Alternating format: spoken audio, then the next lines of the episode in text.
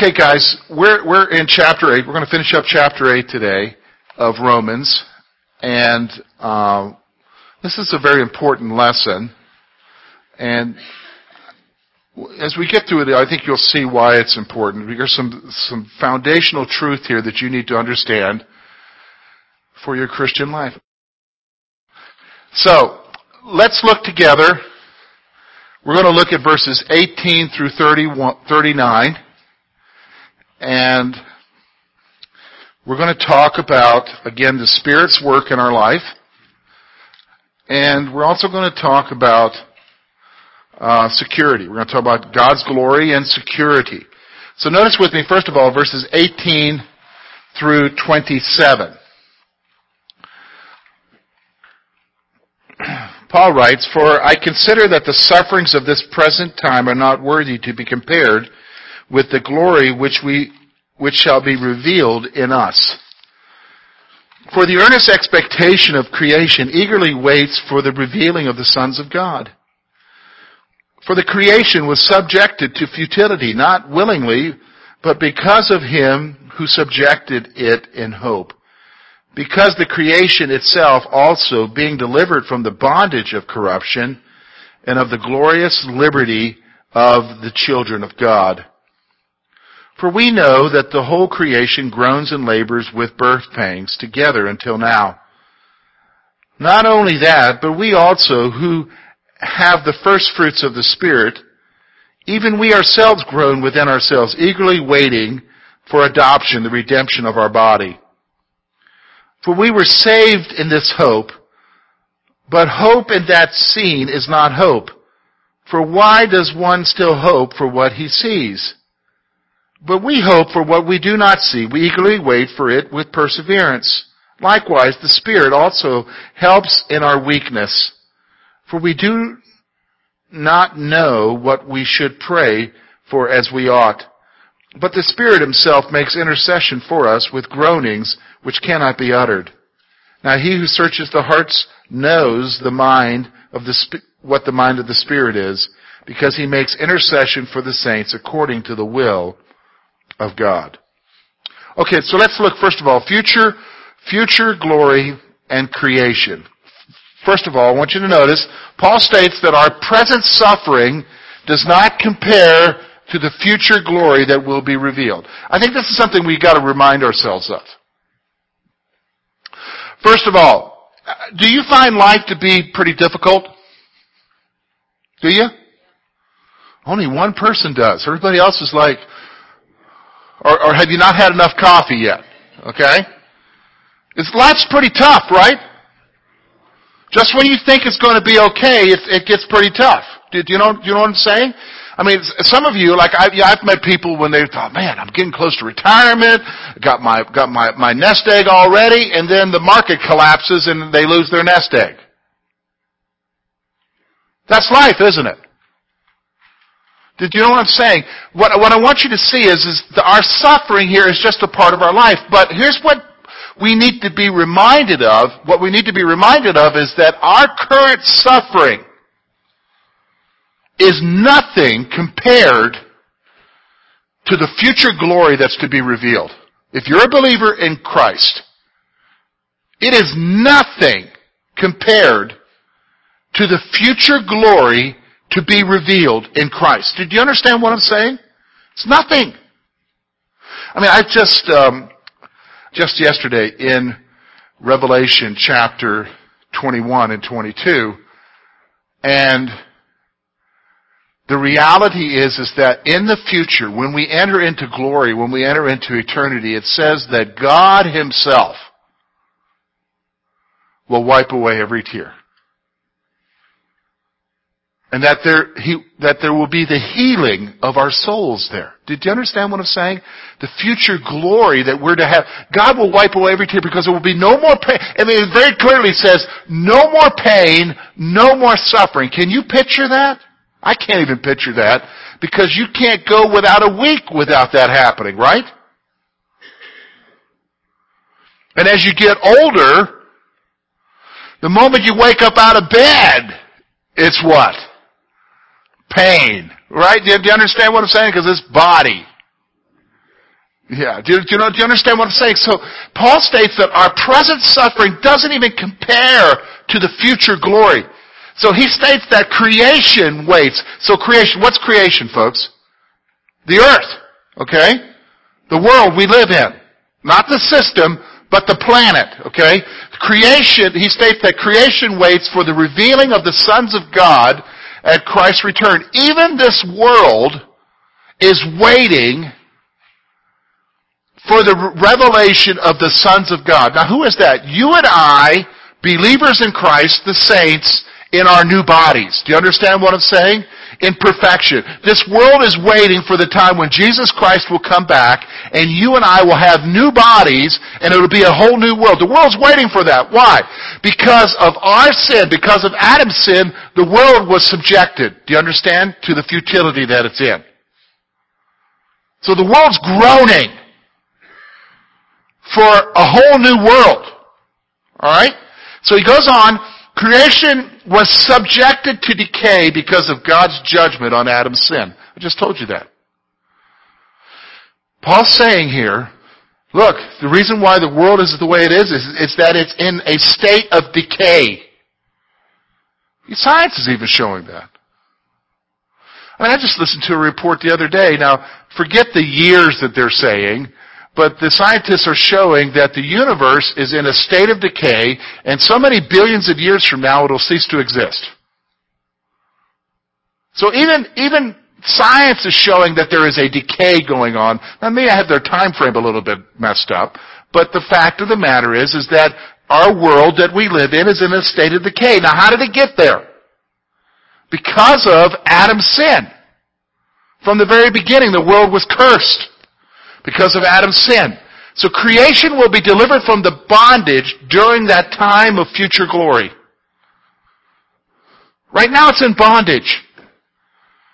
And during the time of future glory it'll be delivered. What future glory? Who's got to come back first, folks? Jesus. Do you understand? Hey, and folks, I, I, you know, I, you know, I love our area here. I, you know, I grew up in South Carolina in what's known as the Sand Hills of South Carolina, down there in Columbia. All right, we're the capital, center of the state. And let me tell you what it was like in my area. It was just a lot of sand and clay, scrub oaks and pines. Now let me, I have just one word to describe that to you. Ugly. It's just ugly down there. And, and the longer I live here with our hardwoods and the trees and the hills and, and our streams and everything, and then I go back home and see those big, wide rivers and that flat scrub oak swampy area. I just think, this is ugly. Who wants to live down here?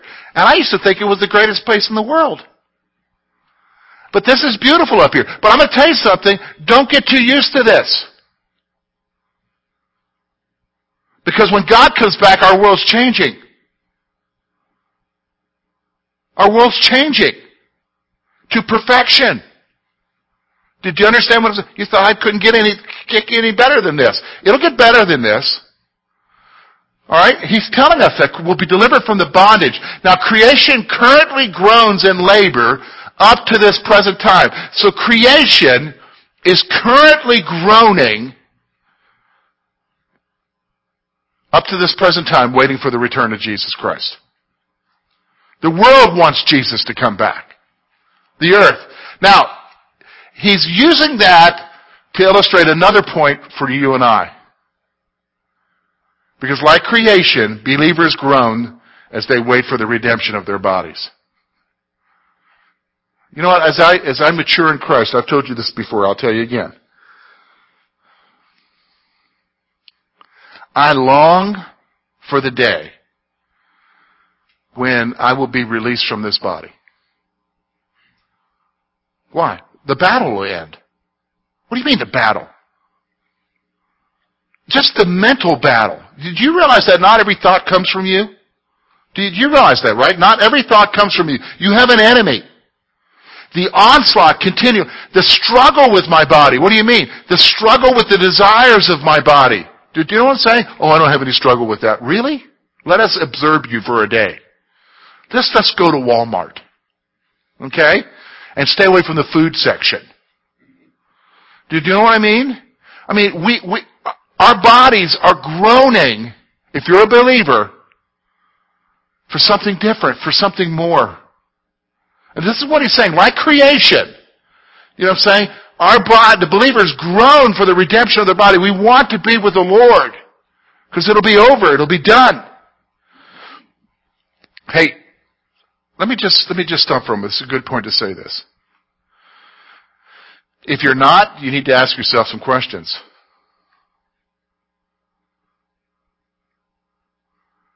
If you're not longing for something beyond here, you need to ask yourself some questions. What do you mean, George? Maybe you've gotten too comfortable. Maybe you've gotten too comfortable with where you're at. Maybe you've adopted a mindset that says, well, I'll just do whatever I can with my life and make it perfect while I can. The, the fact of the matter is, is, isn't the suffering that we going through, that we go through enough to remind you that it's never going to be perfect here? You're never going to insulate yourself from problems? Just living life should be enough to cause you to want something more. Do you understand what I'm saying? And that's found in who, folks? Jesus. And so there should be, if you're a believer, there should be a longing in your life for something more. Do you understand what I'm saying? And if there isn't, you gotta ask yourself some questions. Are you getting too comfortable with here? Here's the thing. Here's the nature of hope. Here's, here's, you and I have hope. The believer was saved with the hope of future glory. Part of you coming to Jesus was that you had a hope for future glory, right? I, I, for most of you, when you had the gospel presented to you, they talked about heaven, right? Am I correct in saying that? They talked about your place in heaven and being with Him rather than going to hell. I'm sure that was a part of the gospel presentation. You had a hope presented to you when you had the gospel presented to you and when you responded.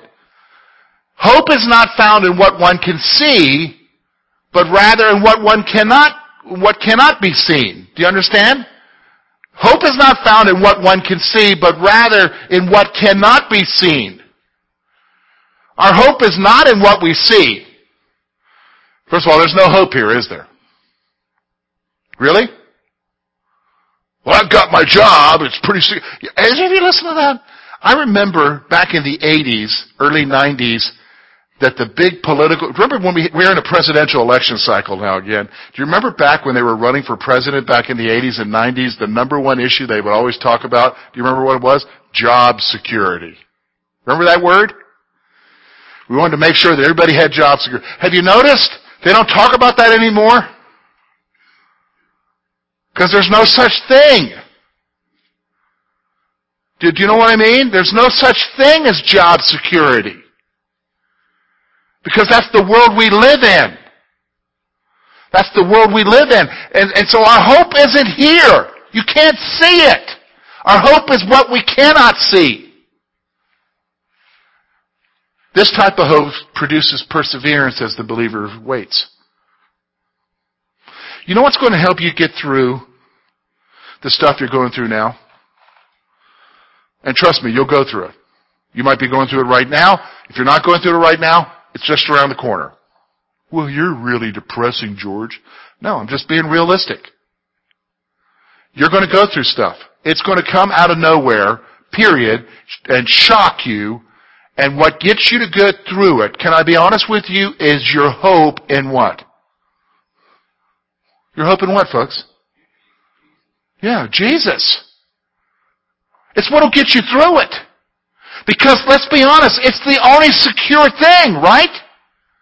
Do you understand what I'm saying? It's the only secure thing that you can hold on to to the midst of what you're going through. Because if you, the older you get, the more you realize, I can't put my trust in people, I can't put my trust in stuff, I can't put my, st- because it's not there, is it? It's not. This type of hope produces perseverance. And so you endure. You endure because you have that hope. Notice now, here's what he says about the Spirit. Here's how the Spirit helps us. The Spirit aids believers in their weaknesses as He intercedes for them. Alright, so, wow, did he all of a sudden change the subject now? No. He's naturally going to what you and I need to understand. Alright, we just said, notice the progression of the discussion. He talks about creation is groaning under the weight of the bondage that it's in. We groan because of wanting to be relieved from these bodies and be with Christ. He then talks about the hope that we have, the hope in the future, hope that we cannot see, because what we see doesn't bring us hope. And the reality is, is that that hope produces perseverance in us. He then launches into now talking about how the Spirit helps us, and here's what you and I need to understand. Okay, let me just stop for a moment. You ever been through a crisis, and you know you need to pray, but you don't know what to pray? Do, do, you know what I'm saying? You're going through it. You don't know all of the circumstances. You just know it's painful. You just know this something. You've got to have relief. You need God to do something, but you don't even know how to pray. You know what I'm talking about? You been there? Okay. What's he telling us now? The Spirit intercedes for us. Because He knows everything. He knows far more than you do about that situation. And even your understanding of that situation, can I be honest with you, may not be a full understanding. Or it might be twisted. But you just know you need to pray, but you don't even know how to pray anymore. The Spirit is the one who comes and intercedes for you. Man, there have been many times where I've gone to Him and said, Lord, I don't even know how to pray.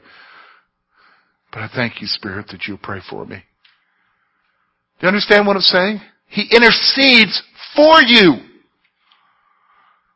He intercedes.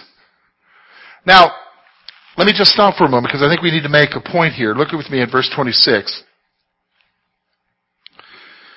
He makes with groanings which cannot be uttered. Okay? What's the point here? Some people will use this as a support for the issue of tongues. I'm not going to talk about the validity of tongues. Okay, that's not the point here. But I am going to talk about what this verse is talking about. This has nothing to do with tongues. What do you mean?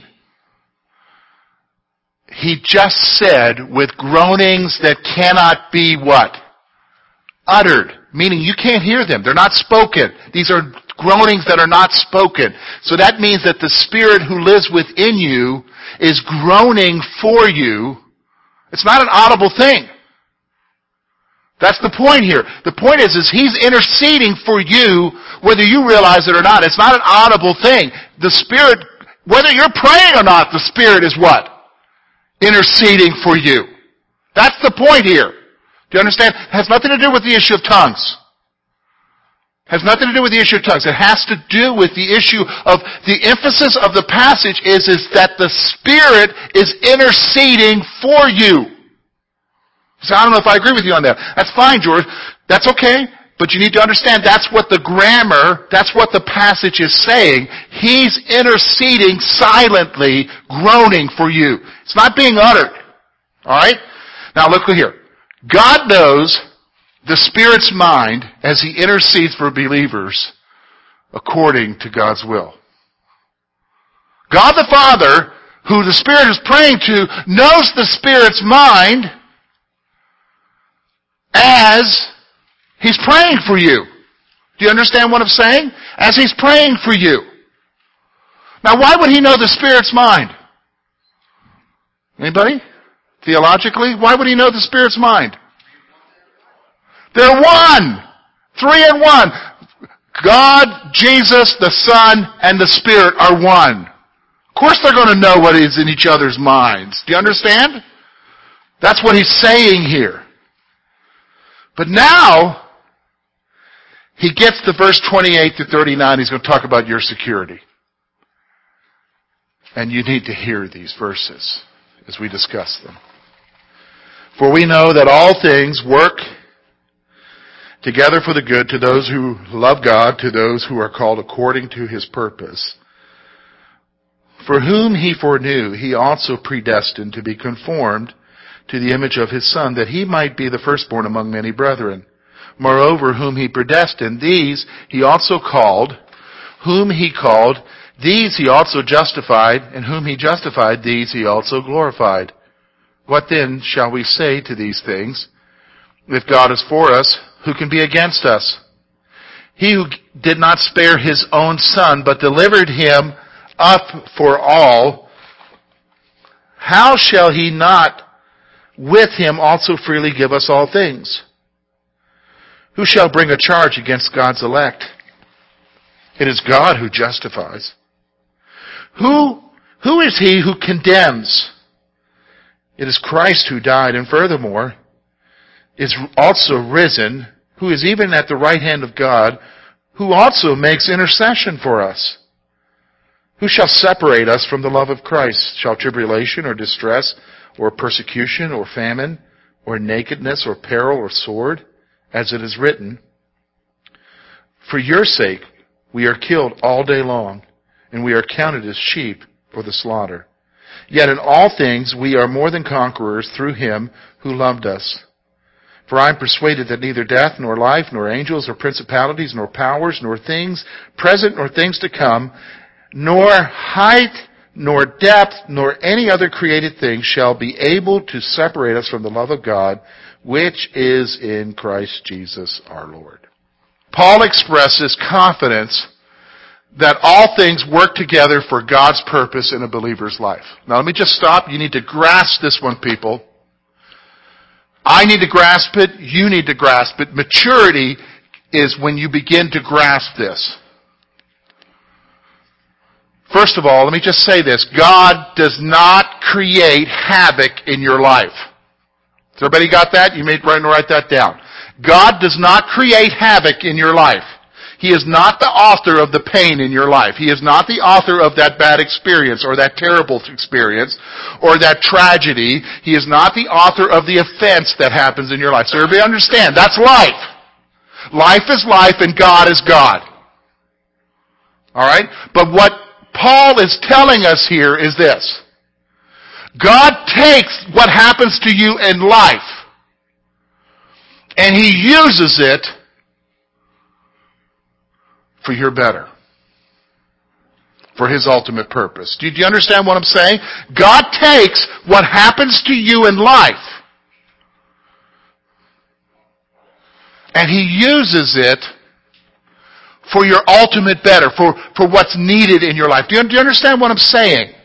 Now some people will take this verse and claim it when they're going through it. Oh, it's going to turn out okay. Everything's going to turn out okay. Okay? That doesn't, no, that's not saying that everything's going to, it may not turn out okay. But that doesn't take away from the truth here. The truth is, He takes the tragedy in your life, the circumstances, the stuff that's beating you up, and He ultimately uses it for His purpose in your life later on. Do you understand what's, cause, cause here's the thing, God doesn't think short term, He thinks long term. You may want to write that one down. God doesn't think short term, He thinks long term in terms of your life. What do you mean long term? He thinks eternity. You being like Jesus. Now that's a hard pill to swallow. Because we want immediate relief. I, I want immediate relief. Do you know what I'm saying? I want my problems to be okay. I want to, I, I want to know that God's using them in, in the way that I think. He's not going to use it in the way you think. Just stop that. You, you're not God nor can you teach him. Do you know what I mean? And think about it. Just stop for a moment. We should know from human experience that if it was left up to us as far as developing a course of life of how we should be in order to get where we need to get, we would always mess it up and never get what we want. What do you mean? Well, I want to lose weight, so I'm going to go on this diet. However, I'm going to change that diet to include these items that I don't really want to give up. Do you think I'm going to lose weight? No. You're going to be an athlete. Trainer tells you what you need to do. Yeah, I'll do that, but I'm going to adjust your, your instructions to me just a little bit because I want to do it this way, my way. How's that go? Not very good. God takes the garbage in our lives. He doesn't necessarily take it because you're telling him what to do with it. He takes it to ultimately for your good purpose. Okay? Let's go on here. Through his knowledge, God predestined believers to be conformed to the Christ image. Here, here, you want to understand, people get so hung up with this election thing, and I think it's almost, when I see people get so focused on this, I think, man, you're missing out on the whole purpose of why he's calling you. He's calling you, listen to me, his purpose from the very beginning for your life as a believer is right here. So that you could be like who? Jesus. His purpose is for you to be like Jesus. That's what He's calling you to. Do you understand what I'm saying? That's His predetermined plan for you. Nothing more than that. For you to be like who? Jesus. It's that simple. It's that simple.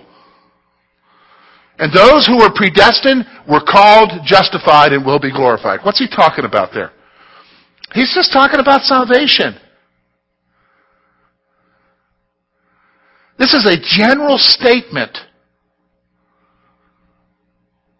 that in his predetermined disposition to call people to be like Christ, he's going to call them. How do you get called, folks? Somebody shared the gospel with you. The Holy Spirit drew you to, to an understanding. He what? Justified you. What? Remember we talked about that. What's justification? That's you being declared righteous. Not because of you, but because of who? Jesus. And you will be what? Glorified. Now what is that? We just talked about that. Leaving this earth to be with Jesus and leaving this body and receiving our new glorified bodies. That's what he's talking about here. Okay? So let's go on. So here's going to talk about your security. Opposition will not prevail against believers because of God's protection. Alright, so I want you to hear me. We believe in eternal security here as our church. That is our doctrinal position. We're not changing that. It takes, it's a long process to change that. We're not even going to start that. Okay? We believe in eternal security. Why do you believe in eternal security? Because a passage like this? What do you mean? Nothing can oppose you and take away your salvation. Because again, remember, well, is this is some kind of new teaching? No, it's no new teaching. We've been talking about it all through, through Romans thus far. How do you get saved, folks? Is it anything that you do for salvation? It's because of who? He justifies you because of what Jesus did, not because of what you did. How do you know you have victory in living your life? Because of what Jesus did. What's he trying to say to us now here? He's trying to say to you, you don't need to be fearful. Because it has nothing to do with you. And any opposition that might arise against you, you don't need to worry about because you're protected by God. And you want to know what the ultimate protection is? Anybody got a clue what the ultimate protection is for God, for you? Anybody got a clue? Here's what it is. The ultimate protection concerning your salvation and your life is the Holy Spirit, whom Ephesians says was given to you as a what? A seal, a guarantee of your salvation until the day of redemption. What's the day of redemption, folks? It's not the day you got saved. It's the day when Jesus comes back. Do you understand what I'm saying? Do, do, do you understand what I'm saying? So, opposition will, will not prevail against the believer because of God's protection. God, who gave His Son for believers, will freely give them all things. You need to understand that. God will freely give you all things. Now, wait a minute. Hold on a second. That's not a health and wealth prosperity verse. Okay, God, I want that truck. Need that bank account inflated. Not, that is not what it's talking about. It's talking about what you need to get you through life. Wisdom, strength, hope, faith. Because you're going to be opposed. Hey, maybe you haven't had this experience, but I know I have. How many of you had people come up to you, you must not be a Christian because you did this or you experienced that? That's opposition. That's opposition. Let me tell you something. Do they, how can I say, it has nothing to do with you that you're saved. It has to do that you put your faith in who? Jesus and what He did for you. Do you understand what I'm saying? So God gives His Son for all believers. He freely gives them. Through, through a series of questions, Paul shows that believers, that they are secure in their salvation. Nobody can separate you from the love of God. Nobody. And look at that list. I mean, he goes through a whole list here. Any living creature, any spiritual being, any power, nothing can separate you. And I heard, well, I heard, here's what I've heard people say. Well, it didn't include you. Yourself. Hey, when it says any living creature, I'm part of that, right? Do you know what I'm saying? You can't do you understand what I'm saying? It's like saying you're more powerful than God. Nothing's more powerful than God when it comes to Him. First of all, nothing's more powerful than God, period. And nothing can separate you from salvation. Do you understand what I'm saying? Through a series of questions here, nothing could separate you from the love of God. You gotta grasp that point. You gotta grasp it. Through all opposition, believers are what? Conquerors through Christ who love us. You are a conqueror. You're an overcomer. Hold on. And then here's the point. There is nothing that will separate a believer from the love of God in Christ, Jesus Christ. There is nothing. Well, you don't know what I did. Hey, stop for a moment. Let's wake up to reality for a moment. We've got parents here, we've got grandparents. Your kids mess up? Well, come on, say, I mean, you, you tell them at home, you're not doing right. I mean, come on, tell them. Yeah, they mess up, right?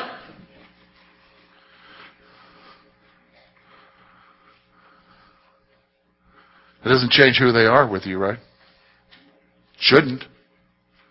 Doesn't change the love you have for them, right? We're talking about the Heavenly Father. Nothing can separate you from His love. That's what you gotta grasp. Nothing. Nothing. Own it. Okay? Alright.